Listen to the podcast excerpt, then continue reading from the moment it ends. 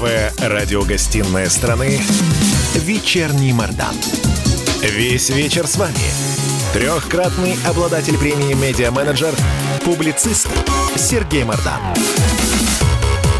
И... Ой, господи. И снова здравствуйте. В эфире радио «Комсомольская правда». Я Сергей Мордан. Меня зовут Мария Баченина. Добрый вечер. У тебя после выступления в забуд дыхание сперло, да? Да. Напоминаю, а. WhatsApp Viber 8 967 200 ровно 9702. Пишите. Главное, заходите на YouTube, где идет трансляция, пишите свои комментарии, ставьте лайки, нажимайте коло... И подписывайтесь. колокольчик, да, как говорят знатные да. ютуберы. А, так, значит, смотрите, немножко про экономику традиционно. А, ликвидация нацпроектов грозит нам. Последний раз, по-моему, про них Путин говорил а, на последнем своем, а, вот этом, как это называется, общение с народом. Прямая линия, господи. Прямая, прямая линия. линия. Мы уж да, забыли, да. забыли. Вместо прямых линий. Бывает. Вот да, он а, чуть ли не как Трамп а, обращается два раза в неделю. Трамп, правда, кстати, каждый день. Вот, до сих пор еще не выговорился. А на последней прямой линии с Путиным опять вот всплыла эта странная тема. Я, честно говоря, уже даже сам не помню, когда а история с нацпроектами изначально была изобретена, то есть, мне кажется, точно больше 10 лет. Я помню, была еще такая программа каких-то вот а, титанических свершений до 2020 года. Это вот сейчас. Вот, по идее, в этом 2020 году мы должны были оказаться ну, а коммунизм, поскольку не актуален, ну, наверное, в другом каком-то альтернативном а, светлом будущем. Там обещали среднюю зарплату 2500 долларов в месяц гражданам Российской Федерации, в общем, невероятный уровень образования, инновационность экономики и так далее, и так далее, и так далее. Что мы имеем на выходе? Абстрагируйтесь сейчас от коронавируса и пандемии, типа черный лебедь прилетел. Значит, а, бывший министр финансов Кудрин, который сегодня является главой счетной палаты, то есть он главный контролер в государстве, по идее, его трепещут вообще все чиновники, потому что туда приходят, а, Алексей Кудрев спрашивает, говорит, принесите мне ваши бумаги, документы, проверяет все, и трендец. Тебе либо орден, либо орден на грудь, либо едешь на Колыму, соответственно, добывать золото для партии. Вот, значит, а, поразительный человек Кудрин, разразился статьей по поводу того, как надо обустроить Россию, вы не поверите, что он сказал. Значит, он сказал буквально, я опять-таки, я не иронизирую, что мы должны быть, мы должны быть богатыми и здоровыми, потому что это лучше, чем быть бедными и больными. Все, точка. А также Нет, то, это он сказал, что мы должны хотеть. А, еще, вот, еще вот лучше, это. мы должны хотеть. Да. Вот, даже не да, быть, мы а мы должны хотеть. хотеть. Это а эконом... стратегическая да. цель. А экономика у нас должна быть инновационной и цифровой для того, чтобы, в общем, а, мы могли на равных конкурировать э, с крупнейшими державами мира. Я бы сказал... То есть сельское хозяйство, до свидания, да? да сельское хозяйство там даже вот ни в каком контексте не упоминалось, не потому, что, потому что да. это не круто совершенно. А, Значит, а, это статья бывшего министра финансов. Просто почему мы про него говорим? Он один из ближайших а, сподвижников Путина, он из питерских. Он а, практически правая рука президента по всем вопросам, связанным с экономикой. Ну, по крайней мере, долго очень им был. И был, а, значит, во времена Медведева а, первым вице-премьером. Вот. Он человек такой богатой биографии, соответственно, когда Алексей Леонидович что-то говорит, это, в общем, а, дорогого стоит, и нужно внимательно прочесть, потому что всякая статья, которую он пишет, всякое заявление, которое он делает, оно, естественно, адресовано не нам с вами, мы-то кто? Оно, естественно, адресовано и пишется для а, главного человека, для самого дорогого. Вот. Но я бы вот на его месте побоялся бы такое писать, потому что вот будь я Путиным, ну, вот, думаю, про, не в первый раз прочитал бы я статью, и что бы я из этого содержательно подчеркнул бы? Да ничего, потому что все эти разговоры про а, инновационную экономику мы их слышали, господи, и от Касьянова мы их слышали, и от Фродкова, и от Зубкова, и даже от Дмитрия Анатольевича в течение там бесконечного количества лет мы практически каждую неделю слышали про инновационную экономику, а в общем по прошествии прошествии, э, там, с наступлением 2020 года мы по-прежнему печалимся о том, что нефть стала стоить 35 долларов за баррель, и молимся, чтобы она не подешевела до 12, иначе нам кушать будет нечего. Вот, собственно, и все. А перед этим, то есть я почему об этом так подробно говорю, то есть вот рядом с президентом есть очень узкий набор а, важных людей, которые, ну, по крайней мере, я надеюсь, они как-то вот влияют на его взгляда на то, что происходит а, в стране и в мире. Вот помимо Кудрина неделю назад тоже разразился с таким очень важным заявлением Патрушев. А, он, по-моему, возглавляет у нас Совет Безопасности, не соврать бы, правильно я говорю? Да, мне тоже так кажется, что правильно ты говоришь. Да, он так. секретарь Совета Безопасности, он, соответственно, тоже из чекистов. Так вот, он вообще сказал страшную вещь о том, что нацпроект – это вообще рассадник коррупции. Пришлось, в общем, как бы обратиться, так сказать, к исходникам, посмотреть, что там в ближайшее время про нацпроекты вылезало. Ну, что про них вылезало там в медиа? Хроническое неисполнение. Но это вроде бы как бы обычная вещь. По-моему, за это и Медведева сняли. Но, правда, его сняли просто. То есть никто же ему не сказал, что Дмитрий Анатольевич снимается с поста председателя правительства за неисполнение такого-то и такого-то а, национального проекта. Ни один губернатор не был за это снят.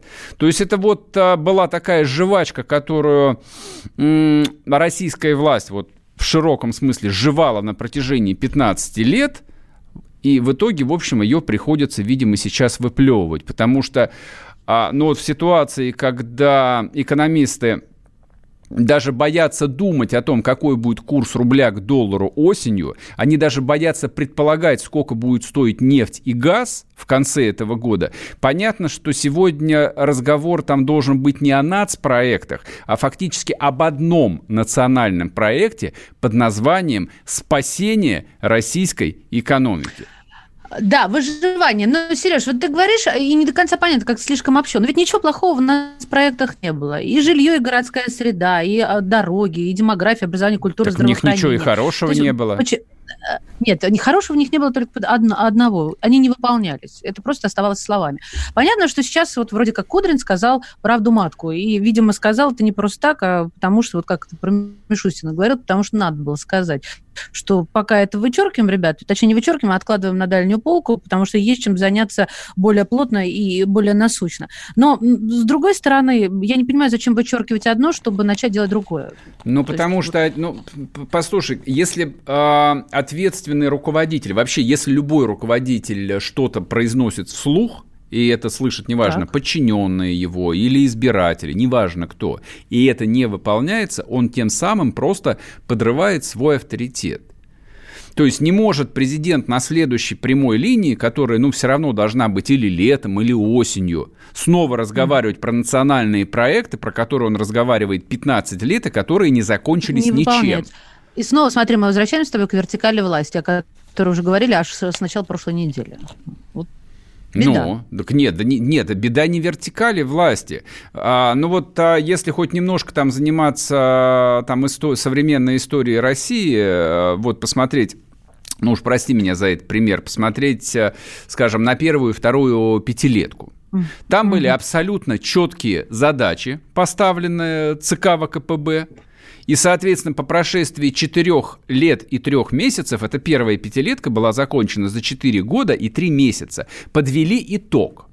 По результатам там, собственно, было все разбито по отраслям, по проектам, сколько заводов, чего. Там было понятно, насколько выросло количество чугуна и стали – насколько больше, соответственно, стали вырабатывать электричество, сколько построили дорог и так далее. То есть эти все вещи, это просто отличие, а, скажем, советского планирования, которое я вот еще помню, например по документам просто, я их читал, от того, что озвучивается, ну, в последние точно лет 12-15. Вот там все было в тоннах, километрах а, и в киловаттах, а сейчас только в рублях. Соответственно, когда обсуждают а, исполнение, а точнее неисполнение национальных проектов, говорят о том, что а, не израсходовано сколько-то там миллиардов рублей. Блин, ребят, Это вот э, вы считаете, что это единственный критерий, то есть вы потратили деньги или нет? Хорошо, я понял, что как бы те деньги, которые не успели потратить, их уже никто не потратит, потому что денег нет, они кончились. Но тем не менее необходимость строить дороги, она же никуда не делась необходимость строить э, контейнеровозы, я не знаю, там, э, или речные пароходы какие-нибудь, там, или железную дорогу, она же никуда не исчезла. То есть страна все равно должна строить железные дороги, мосты, там, овощехранилища, в конце концов – попытаться производить хоть какие-нибудь станки. То есть эти задачи, они ведь никуда же не исчезли, они по-прежнему стоят на повестке дня, и, соответственно, когда один из ключевых людей экономического блока, а Кудрин это один из самых важных людей в экономическом блоке, говорит только о том, что мы должны строить а, инновационную и в том числе цифровую экономику, лично я впадаю в отчаяние. То есть это какая-то совершенно вопиющая импотенция, причем импотенция не физическая, это слава богу, если бы только этим ограничилась. Она, интеллекту... Нет, Сереж, она, бы, она интеллектуальная. Сказал... Если бы он сейчас мог сказать, он бы сказал, что это тоже имелось в виду, и твои газеты, пароходы и так далее. Если что-то имеется в виду, то и произносится. Как это имелось в виду? Что имелось в виду? Вот Нет, слово... ну есть-то что-то надо людям. Не-не, подожди. Инновационная экономика, она что имеет в виду? Вот в твоем представлении. А в моем развитии науки э, и только, и цифровая, да, на, наука, инженерия, ну, то есть это совершенно не э, та экономика, на которой сейчас мы базируемся. Бочинина путается, обратите внимание, а мы вернемся Почему после перерыва, не уходите. А! Доктор, она умирает. Спокойно. Мы знаем, кто спасет ее. Культуру спасет Юрий Грымов. Каждый вторник и пятницу режиссер, художественный руководитель театра «Модерн» разгадывает культурный код русского человека. Какие привычки, пороки, события стали неотъемлемой частью нашей ДНК? Что руководит нами и позволяет оставаться людьми? Будет ли у нас шанс выжить, если мы потеряем свои корни? Ответы на радио «Комсомольская правда» в авторской программе Юрия Грымова «Культурный код». Каждый вторник и пятницу в 17 17.00 по московскому времени.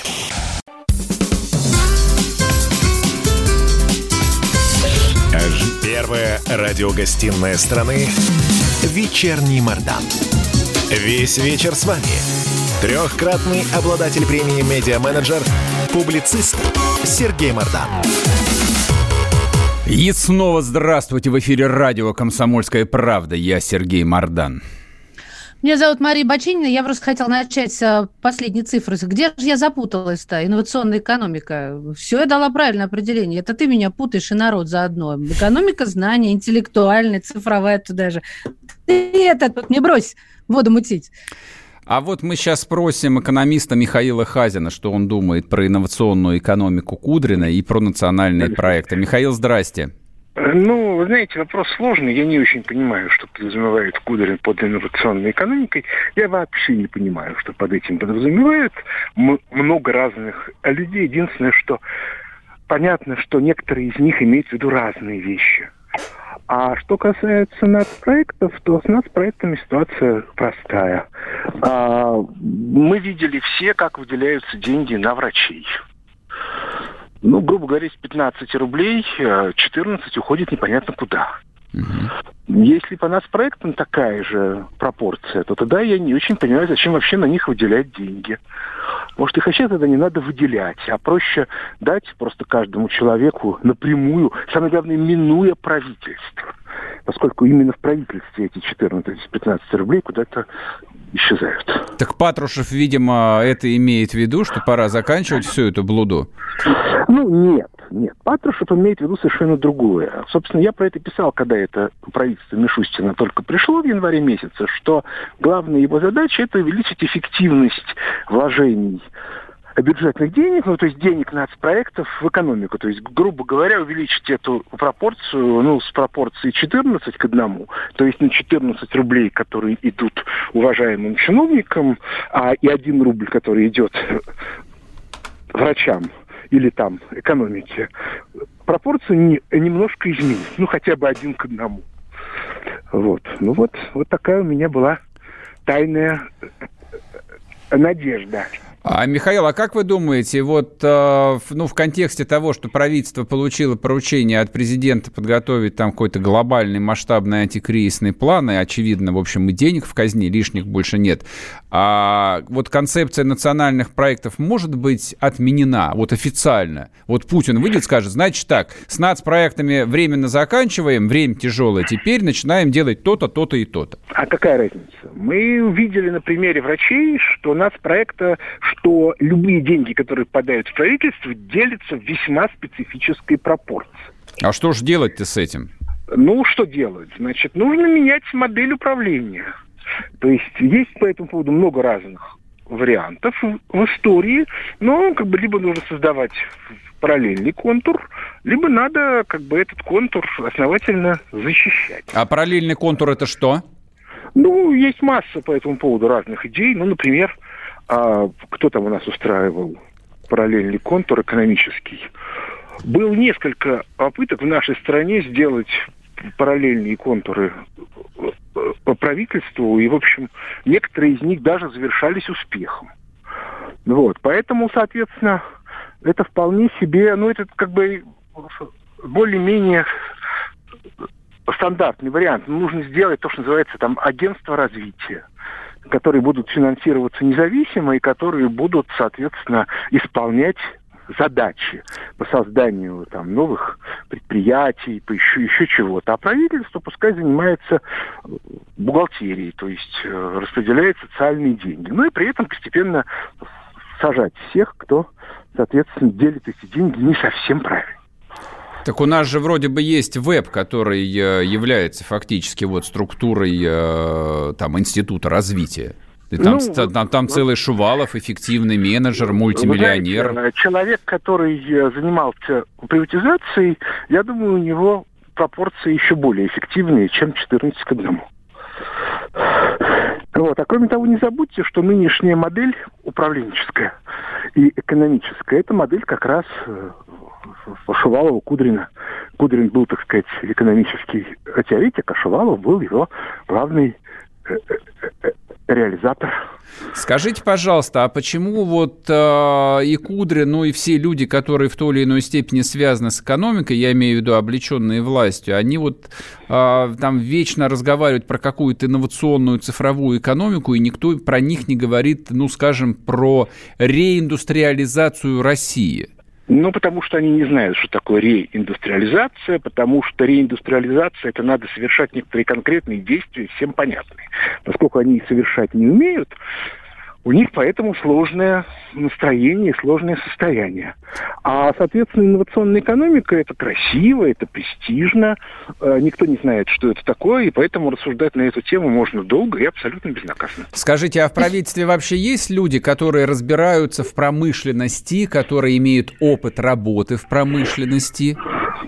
Ну, мне таковые неизвестны. Я знаю человека, который разбирается в макроэкономике, это Белоусов. Но сможет ли он свое понимание экономики внедрить вот в эту вот Кудринскую, Силуановскую, Шуваловскую, Набиулиновскую команду, ну, а изначально Гайдара Чубайсовскую, которая, собственно, вот и определяет э, все документы. Ну вот мы же знаем, да, что в реальности документы по выделению денег врачам, они были сделаны в Минфине. Угу. Сначала в Минфине написали постановление, а потом на базе этого постановления написали инструкции для казначейства, в соответствии с которого из 15 рублей, которые были выделены, 14 ушли непонятно куда. За это кто-нибудь ответит или нет? Посмотрим. Это вопрос очень сложный, потому что, знаете, если у вас есть коллегиальное решение с некоторой сложной конструкцией, то совершенно непонятно, как это делать. У вас как вот, вот, к этой букве в этом постановлении претензии есть, а к слову есть. Ну хорошо, а в целом постановление, вы уже видите, мы все, как бы, как было сказано, так мы и сделали. А тут, а то, ну как это, как там говорил Владимир Ильич Ленин. По форме все правильно, а по существу издевательство. Ну, правильно, так они же подставили Путина вот они этими выкрутасами бюрократическими. Путина, да, но, но они его подставили политически, а аппаратно и административно у них отмазки совершенно железобетонные. Я а... вот, знаете, хочу спросить, Михаил Леонидович, а, а вот что людям простым? Вот они сейчас нас слушают, какой они вывод должны из э, вот этой всей нашей беседы для себя э, сделать? А вывод очень простой, что если у нас не будет принципиальных изменений, причем изменения эти уже объявлены, Путин уже объявил, Именно поэтому нужно голосование по Конституции, потому что в ней, собственно, вот, вот в этих вот новых пунктах фактически объявлен консервативный поворот. Мы должны отказаться от либерализма, мы должны наказать тех лиц, которые, соответственно, со своими либеральными постановлениями целенаправленно ухудшали жизненный уровень населения. Ну, вы вспомните, еще в декабре у нас сокращали койки. Угу. Да, да, в декабре сокращали койки, ну, это правда. Ну, Ясно. Спасибо большое. В эфире у нас был Михаил Хазин, экономист. Э, рассказал про то, что будет э, с национальными проектами. А Михаил Леонидович надеется, что Путин объявит консервативный поворот и всех либералов а, отправят в отставку или посадят, я, честно говоря, на это как-то не очень рассчитываю. Вот, то есть хотелось бы верить, но мне кажется, что все опять рассосется и опять будет вот то же болтание, которое было все последние годы. Вернемся после перерыва, не уходите. Остановлены чемпионаты, опустили трибуны, закрываются спортивные клубы, футболистам урезали зарплаты – Фанаты мусолят бытовые скандалы. Что будет с профессиональным спортом после пандемии? Радио «Комсомольская правда» представляет «Спорт без короны» с Константином Тереховым. Каждую неделю в прямом эфире первые лица большого спорта, звезды и представители власти. Слушайте по пятницам в 14.00 по Москве. «Спорт без короны» на радио «Комсомольская правда».